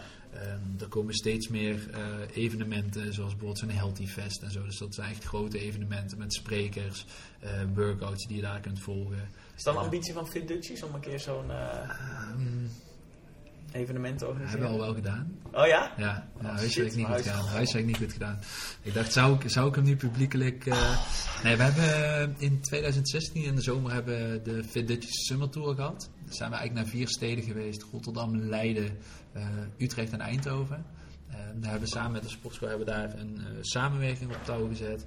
Wij dachten, alles is online. Echt alles wat wij doen is online. En er is niks leuker dan naar de mensen toe gaan. En vooral omdat je bij heel veel online personages en websites ziet dat er een bepaalde drempel is. Dat het echt inspiratie is wat op een voetstuk wordt geplaatst. Durf jij daar dan nog iets aan te vragen? Mhm. Dus dat was voor ons heel belangrijk. Wij willen tussen de mensen staan. Wij zijn de doelgroep, vinden we zelf. Ehm, en uiteindelijk als je met die doelgroep in contact komt, denk ik dat je uiteindelijk meer betrokkenheid creëert. Mhm. Dus wij dachten, we gaan evenementen organiseren, we gaan naar de mensen toe. Ehm, we geven een, een bepaalde informatie. Dus we hebben een tweetal workshops gegeven. Eh, eentje was van een bewegingswetenschapper die in ons team zit, ander van diëtisten. Ehm, en uiteindelijk doe je een aantal workouts. Dus we hadden een bootcamp, die was gewoon voor iedereen. Vervolgens kon je kiezen of dat je bijvoorbeeld een kettlebell workshop wilde. Dat je bijvoorbeeld wilde beginnen met eh, de Big Five, dus de vijf grote Oh ja. oefeningen. Ja. Het is heel moeilijk als jij naar de sportschool gaat en je durft die eigenlijk niet in je eentje te gaan doen. Dan gingen we met een trainer, gingen we gewoon met kleine groepjes, ging je bijvoorbeeld een deadlift doen, een squat doen. Dus dat was het evenement. Vervolgens afsluitend ehm, een borrel waar je gewoon elkaar kon leren kennen. Een beetje met like-minded people. Ja. Dus iedereen vindt hetzelfde leuk. En uiteindelijk konden wij ons in de, in, in de groep mengen en gewoon laten zien van hey, wij vinden het interessant om ook te horen wat jullie Hoe, eh, bezighoudt. Hoe reageren mensen als ze jou in het, eh, in het echt zien? Ah, zo erg is het niet. Nee, maar ik kan me voorstellen dat er best wel mensen zijn die dan... Oh, dit denk ik toch Jordi Sloot van Fit Dutchies. Ah, ik, denk, ik denk dat dat wel binnen één seconde weg is. Ik had het ook echt heel erg. maar het, is wel, het is wel dat... Kijk, ik vind... Maar ik kan het voor... Dat gebeurt wel eens. Geef het, het, het gebeurt wel eens. Tuurlijk, Alleen ja. je, hebt, je hebt zeg maar mensen die, eh, die je online volgen, die, die je niet in het echt kent. Bijvoorbeeld in Eindhoven kennen heel veel mensen mij waarschijnlijk wel via via. Dat is vrienden van vrienden. Mhm. Ja. Ik ken ook heel veel mensen die ik Ja. nog nooit heb gezien, weet je wie het Ja. zijn. Dus dan heb je daar vaak al wel een bepaald beeld bij.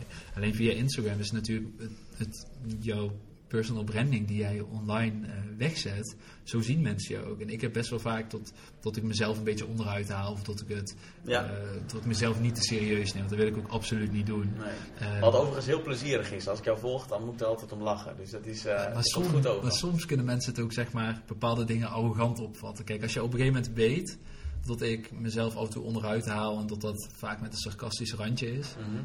Maar op het moment dat jij het niet weet, heb ik best wel teruggehoord van mensen die zeggen van, oeh, is best wel een opmerking. Die, ik heb geen concreet voorbeeld. Ik zie je al denken, die wil je hebben.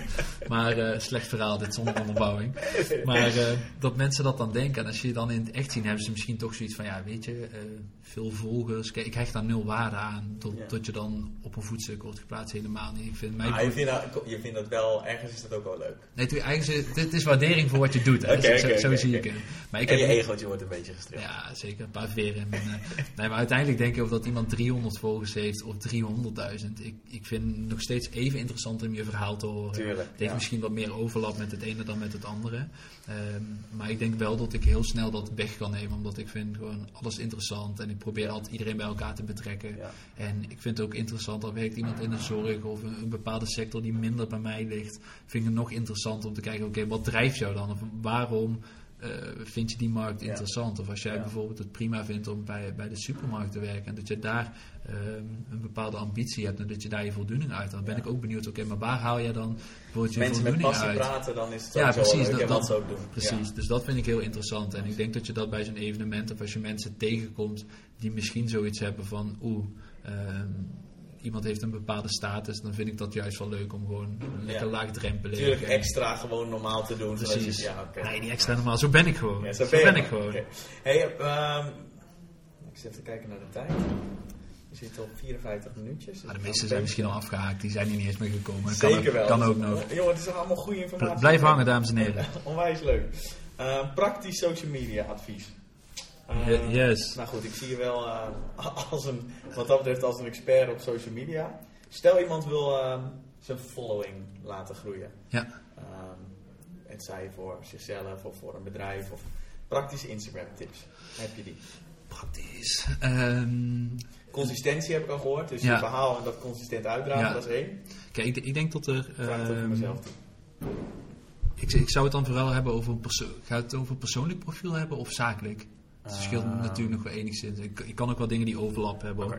Ik denk dat het vooral belangrijk is dat je een bepaald verhaal te vertellen hebt. Mhm. Dus eigenlijk weer wat ik net zei over dat personal branding. Wie ben je?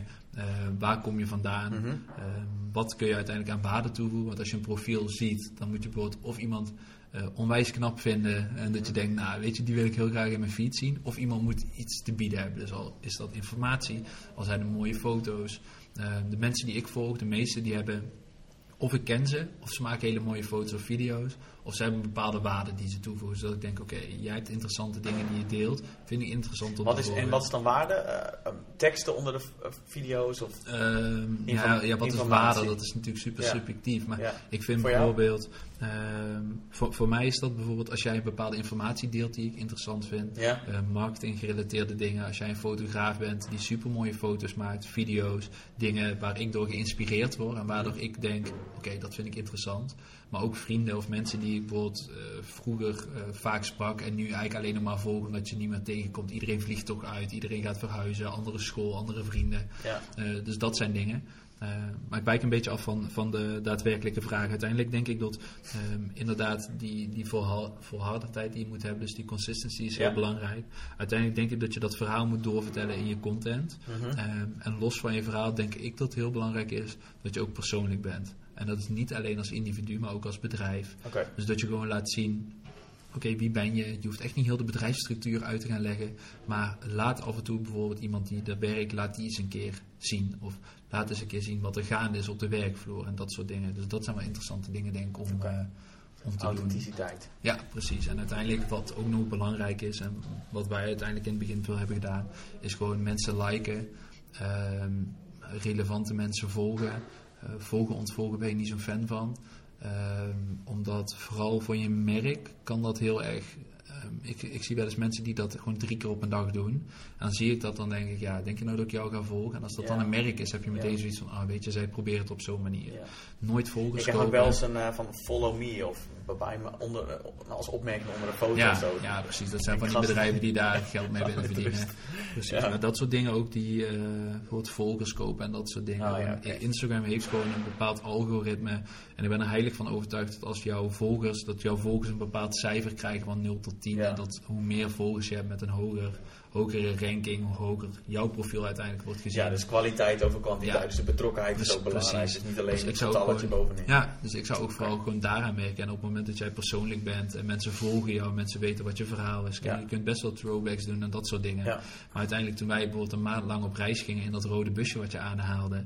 Mensen wisten, wij gaan voor, voor Fatboy waar we, gaan wij een maand lang op pad om foto's en video's te maken.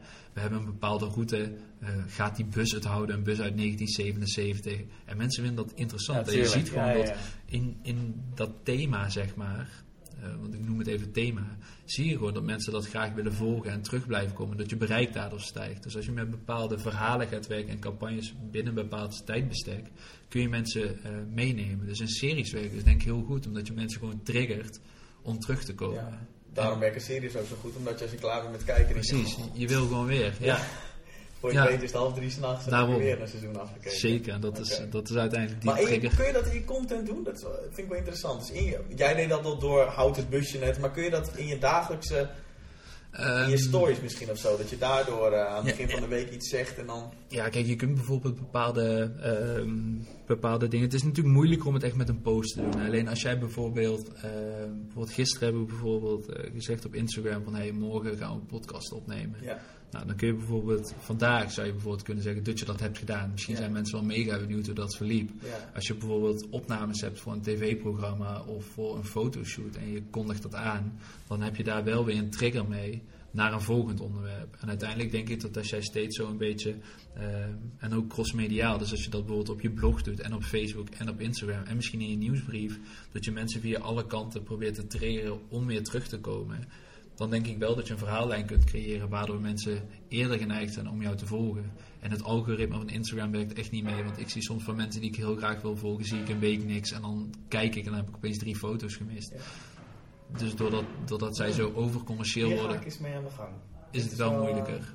Maar ik vind zo'n ver- verhaal creëren, vind ik heel interessant bij mensen. En hetzelfde als wat we net zeiden met Christian Guzman. Waarom vinden wij hem zo interessant? Buiten dat hij 1,2 miljoen volgers heeft of iets dergelijks.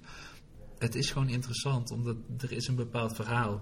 En er is nog één voorbeeld. Als er mensen zijn die van video houden en die willen weten hoe dat je eh, met heel veel geld, dure auto's, dure reizen, totaal niet arrogant kan overkomen, moet je Joen Olsen opzoeken op YouTube. Dat is John J- Olsen, Ja. die skier. Ja, Ja die man, ja. geweldige gast. Dus je moet even typen op Jon Olson met Olsen, dubbel S. Ja.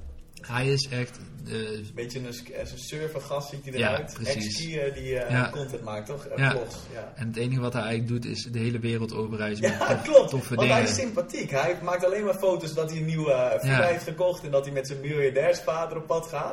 Maar hij is inderdaad super sympathiek. hij kan, hij kan gewoon een, een villa van, eh, van 5 miljoen. Hij, hij, heeft, hij heeft een huis in Marbella, heeft hij in camouflageprint laten maken. Koopt een huis van 5 miljoen en dan doet hij een, een tour. En de helft van het huis weet hij nu niet hoe dat hij het gaat indelen. En toch heb je niet één seconde het moment dat je denkt: Jezus, kijk die arrogante kwal. Hij hij doet constant als, oh ja, dit overkomt me. Oh, Ja. wat leuk. Oh, we hebben En, hier en een, eh, ik, weet een dikke hoe- villa. ik weet niet Oh. hoe dat hij het doet, maar hij doet het op zo'n goede Ja, manier. dat is, En echt, dat is weer heel, ik vind Ja, het heel knap, omdat heel snel de. Vooral in Nederland zijn we heel snel geneigd om mensen die veel hebben. Ja? ehm, van, arrogantie te bedichten. En hij heeft dat totaal niet. Dat vind ik super knap in zijn verhalen die hij vertelt. En je blijft het volgen. En dan ben je weer inderdaad een uur verder omdat je weer vier vlogs hebt gekeken.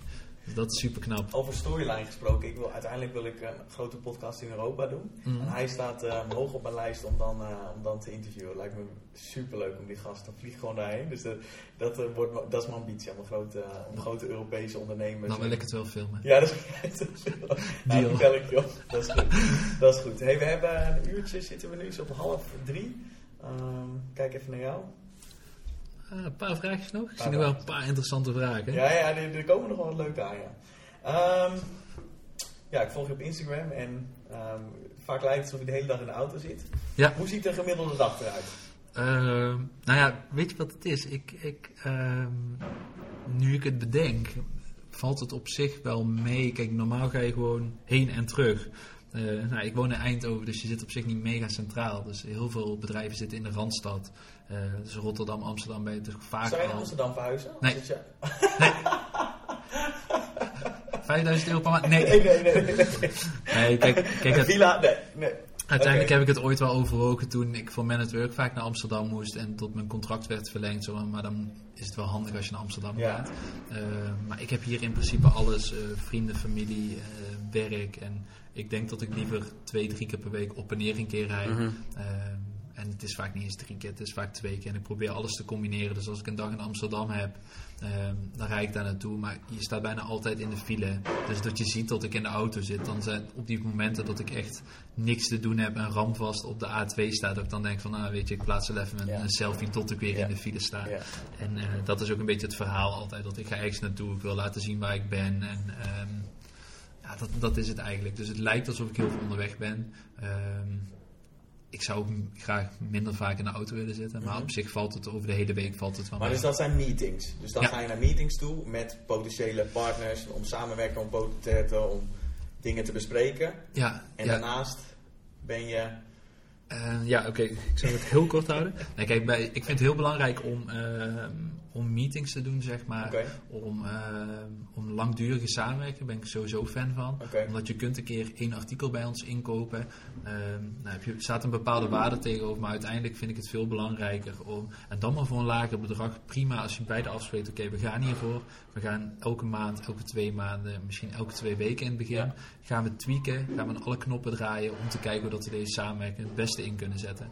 Dus uiteindelijk ehm, hebben er allebei baat bij dat deze campagne goed gaat verlopen. Dat jij er of brand awareness mee opbouwt of sales mee gaat draaien. En het liefst allebei natuurlijk.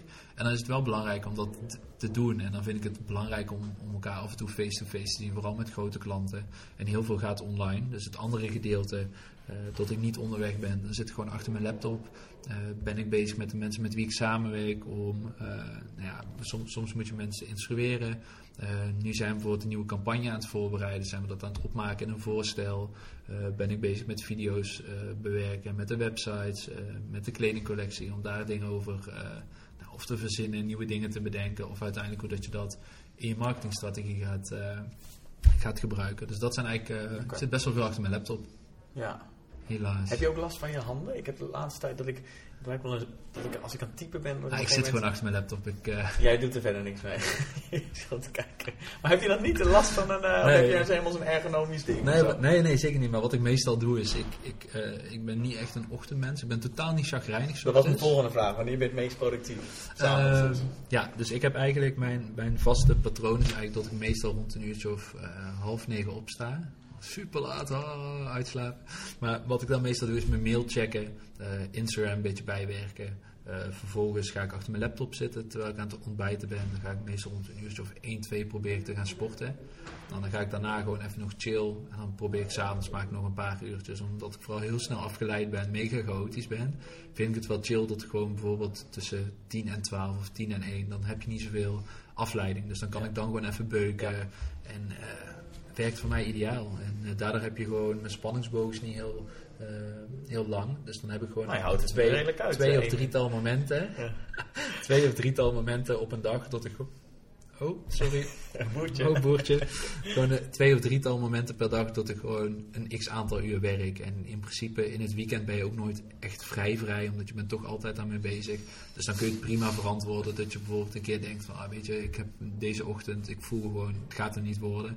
Dan begin je iets later, werk je iets langer door.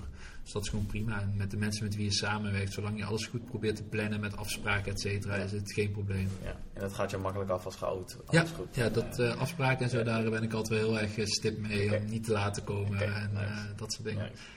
Ik was iets te laat, shit. Ja. Vijf minuten speling ja. Lees je boeken? Ja, hadden we het net al over? Ja, ehm, ik, ik lees wel heel... Nee, ik ben wel heel vaak bezig dat ik boeken moet gaan lezen. Omdat blijkt dat dat goed is voor je, voor je geest, et cetera. Mhm. Eh, ik zie heel veel interessante boeken voorbij komen, maar ik blijf dan ergens in het, in het proces hangen dat ik toch niet tot aankoop overga of niet eens op de pagina kom.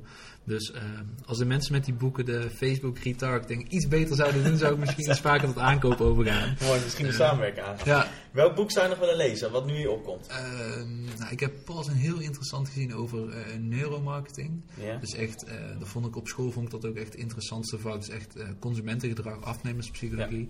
Dus waarin worden wij beïnvloed? Dus bijvoorbeeld dat wij in de supermarkt lopen en dat ze eh, liedjes 10% langzamer eh, afspelen. Oh, ja. Waardoor wij 5% langer in de winkel zijn. Twee prikkels meer krijgen en uiteindelijk één product extra kopen. Wat dan weer een Heb je wel gehoord wat, eh, Bizar. wat Ikea doet? Oh, dat, is- dat is echt hilarisch. Die hebben dus ook geen ehm, ramen. Want dan ben je het eh, besef van tijd ben je kwijt. Dan weet je niet, dus dan blijf je er sowieso langer. Ze hebben, het lijkt net een doolhof, hè, die Ja. Ikea. Dus dan ben je ook de tijd van, of de besef van ruimte en zo ben je Ja. helemaal kwijt. Ik, ik, heb, ik ga het je opsturen, het artikel. Ja. Het is niet normaal. Is Ja, echt dat niet vind normaal. ik dus echt interessant. Dus dat boek, ik ga het opzoeken welke dat het was. Vind ik super interessant. En de 4-Hour Workweek, ik weet even niet van wie dat die Tim is. Ferriss, ja, dat is een van mijn helden. Dus Ja, nou, dat, is ook een is, nieuw boek, dat is ook een boek waar ik eh, wel aan ben begonnen, maar die ik nog verder moet lezen. Maar dat is natuurlijk wel een goal, om vier uur per week te werken. En, eh. Is dat een doel? Nou, kijk, ik vind het heel leuk wat ik, eh, wat ik doe. En op het moment dat ik productiever word en minder tijd voor dingen ehm, heb, dan die andere tijd ga ik wel andere dingen doen. Zo ben ik nu Maar het is een illusie als ondernemer om vier uur te werken. Dus, Nee, en- en wil, Ja. je, wil je dat? Ik bedoel, Ja. al zou ik eh 100 miljoen krijgen, zou ik nog niet thuis gaan Daarom, zitten. ja. Dan wil ik nog werken en je ziet je dingen groeien en daar wil je uiteindelijk mee doorgaan. En dat, dat is interessant en dat moet ook je trigger zijn, denk ik. Leuk. Oké. Ehm, wat zijn de toekomstplannen van eh Jordi Sloot? Ehm, en Fit Dutchies. oh, die zijn één. Nou, zelf. enerzijds eh, ben ik wel steeds mee bezig om mezelf echt te brennen. Dat eerst was ik altijd Jordi van Fit Dutchies en was mijn hele profiel sport. En nu zie je veel minder sport op mijn eigen profiel. Omdat er is nog meer naast Fit Dutchies, vind ik. En Ja. Er zijn meer eh, campagnes die je kan doen naast Fit Dutchies. Er zijn meer dingen die ik leuk vind. Ik ben van huis uit een ondernemer. Ik heb eigenlijk zelf nul achtergrond in de sport of voeding. Dus alles wat ik weet is eh, nou ja, wat je spelenderwijs, uh, spelenderwijs misschien raar, maar wat je zeg maar eh, onderweg hebt geleerd. Etenderwijs en Ja, etenderwijs, ja. Dus dat soort dingen. En ik zou ook nooit mensen echt eh, één op één advies geven, omdat eh, dat is niet mijn ding. Daar hebben andere mensen voor die, dat die dat wel kunnen. Ja.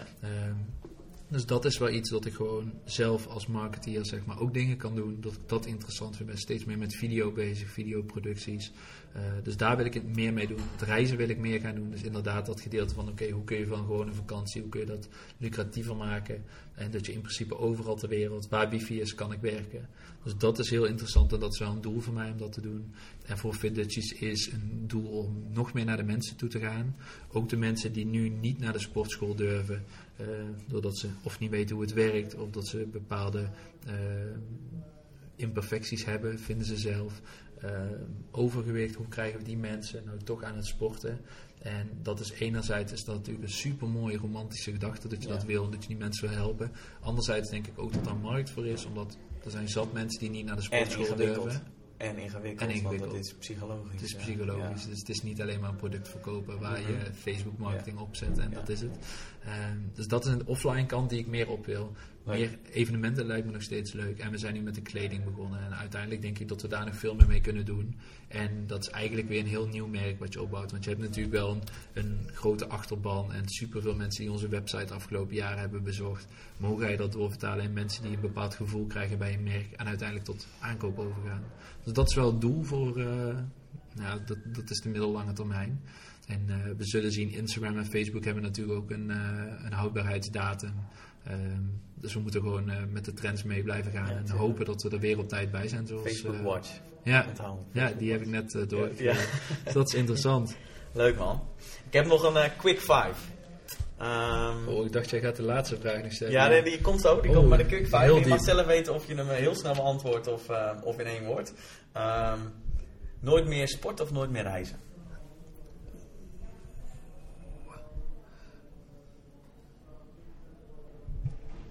Dan is het eh, nooit meer reizen, denk ik. Oh ja? Nou, ik wilde eigenlijk zeggen nooit meer sporten, want als je echt reist, dat is in principe ook een sport op zich om overal naartoe. Daar ga ik hem op Oké, zetten. oké, ja. oké. Nooit meer sporten dus, want reizen is ook sporten. Sneeuw of strand? Strand sowieso. ik Ja, haat ik sneeuw. al. Oké. Ehm, voeding die je nooit op zou willen geven? Eh, pizza? Oh, dat verbaast me. Geen hamburger. Eh, ja, burger misschien ook wel. Maar ik denk dat ik zeg maar... Er zijn meer dingen die in de buurt komen van vlees Ja. dan pizza, denk Ah, oké. Dus is het zo specifiek dat Ja. je dat maar niet op wil geven. Ja. Oké. Welke persoon, levend of niet levend, zou je mee het eten willen nemen? John Olsen. Nee. Jessica Alba. ah, wel heerlijk. ja, Jessica Alba? ja, nee. Joen Olsen zou ik eh, ook... Nee, nee, nee, ook- als je moet kiezen, dan Ja. snap ik dat je Jessica Alba meeneemt. ja, Ja. en er zijn nog wel wat historische figuren. Daar ben ik heel nieuwsgierig naar. Welke? ehm, ja, Adolf Hitler. ja, ik weet het. Hoezo kwam die ook bij mij op? Ja, maar weet je wat het is? Het is echt super riskant altijd om, om dat te zeggen. Maar ik ben gewoon heel benieuwd wat, wat, zo iemand drijft. En dat hij heeft 99% van de dingen die hij heeft gedaan zijn mega fout, mag nooit meer gebeuren. Mhm. Maar hij heeft ook heel veel dingen gedaan natuurlijk. En ik wil hem echt niet op een voetstuk plaatsen, maar eh, logistiek gezien Ja. en voor Duitsland en de economie vind ik heel bizar Ja. hoe, dat, hoe dat hij dat allemaal voor elkaar heeft gekregen. Ik vind het heel interessant om met dat soort fouten vuur, net zo'n Donald Trump, zou ik ook heel graag mee willen praten. Van, ja, het wat, wel wat jou? Ja. Hoe, hoe werkt het in jouw hoofd, zeg maar? Dus dat vind ik wel interessant. En eh, verder Jessica Alba, omdat dat mijn eh, jeugdliefde Ja, ja, jeugdliefde. en nog steeds, eh ja, je kun- Mocht- kunnen, de mensen niet zien, maar ogen alles beginnen te twinkelen als hij, erover praat. Eh, social media of een goed face-to-face gesprek? Mm, goed face-to-face gesprek. Oké. Dat Zeker. Ondanks alle... Kost wel meer tijd als je heel veel mensen wil bereiken. Ja, maar, ja, eh, oké. Maar dus de kwaliteit van het face-to-face gesprek is... Ja. Oké, voordat ik je de laatste vraag stel, waar kunnen mensen je online vinden? Ehm, alle websites? Nee, ehm, mijzelf kun je vinden op Instagram onder de naam Jordi Sloot. Jordi met een i. Dus geen eh, Starbucks tafereel dat jullie expres de Griekse ei gaan googlen. Ehm, verder FitDutchies en fitdutchies.nl. Dus dat zijn... En eh, Jessica Alba fanpage. ja, ja, ja die, oh, die is ook van mij. Ja, die heeft ook 10.000 volgers. Dus stel dat jullie die willen volgen, dan... eh, Dat weten je vrienden ook nog niet. nee, nee, nee. Dus het is mijn... het is er niet uit. Oké, dus Jordi Sloot. Ja, gewoon aan elkaar. Oké, fitdutchies.nl en fitdutchies op Instagram. Yes. Cool. De laatste vraag, Jordi. Daar heb je is waarschijnlijk over nagedacht. Als je er over heel veel jaren niet meer bent, wat wil je dat mensen over je zouden zeggen? Waar zou je voor herinnerd willen worden? Is zo diep. Het is vrijdagmiddag, dames en heren. Het is een hele diepe de vrijdagmiddag. Nou ja, waar, zou- waar zouden mensen... ehm, mijn legacy is dit, hè? Ja, ik, ik, ik vind niet dat ze me moeten zien als een bepaalde wereldverbeteraar of zo. Want uiteindelijk vind ik het superleuk dat je mensen kunt helpen. En uiteindelijk gaat het toch ook om geld verdienen. Ik bedoel, zo Mhm. werkt het nou eenmaal. Ehm, ik hoop wel dat mensen mij herinneren als iemand die mensen bij elkaar probeert te brengen. Ehm, dus een soort van verbinder tussen bepaalde groepen die misschien anders niet met elkaar zouden gaan. Ehm, klinkt toch een beetje als wereldverbeteraar. Ja, nou, dus dus ik, ik vind dat wel heel interessant, zeg maar, om, ehm, om alle vooroordelen die ik vroeger ook vooral zelf had, om, om dat toch gedurende je leven achter te komen dat dat eigenlijk onnodig is en dat je bepaalde mensen gewoon toch samen krijgt. En ehm, ja, dat je daar gewoon een bepaalde, hoe noemen ze dat, een synergie mee weet te creëren. Dus dat je uiteindelijk gewoon twee groepen, dat je daar iets super tofs mee kunt doen. En dat je er gewoon denkt van, ja weet je, die gast die probeerde altijd met iedereen gewoon iets te creëren dat, waar iedereen zich goed bij voelde. En niet dat er één groep achterblijft die denkt, oké, eh, ik ben gebruikt of... ehm, ja, Win-win ja, een win-win situatie creëren, dat, dat vind ik superleuk. En vooral wanneer iedereen zich daar lekker bij voelt en uiteindelijk naar huis gaat en denkt, wow, dit, dit was tof. Ik denk dat dat wel mijn kwaliteit is, dat ik gewoon eh, sociaal heel sterk ben. Mooie afsluiting. En te veel praat. Dankjewel, vriend. Thanks, jij ook. Zo, water. Wat?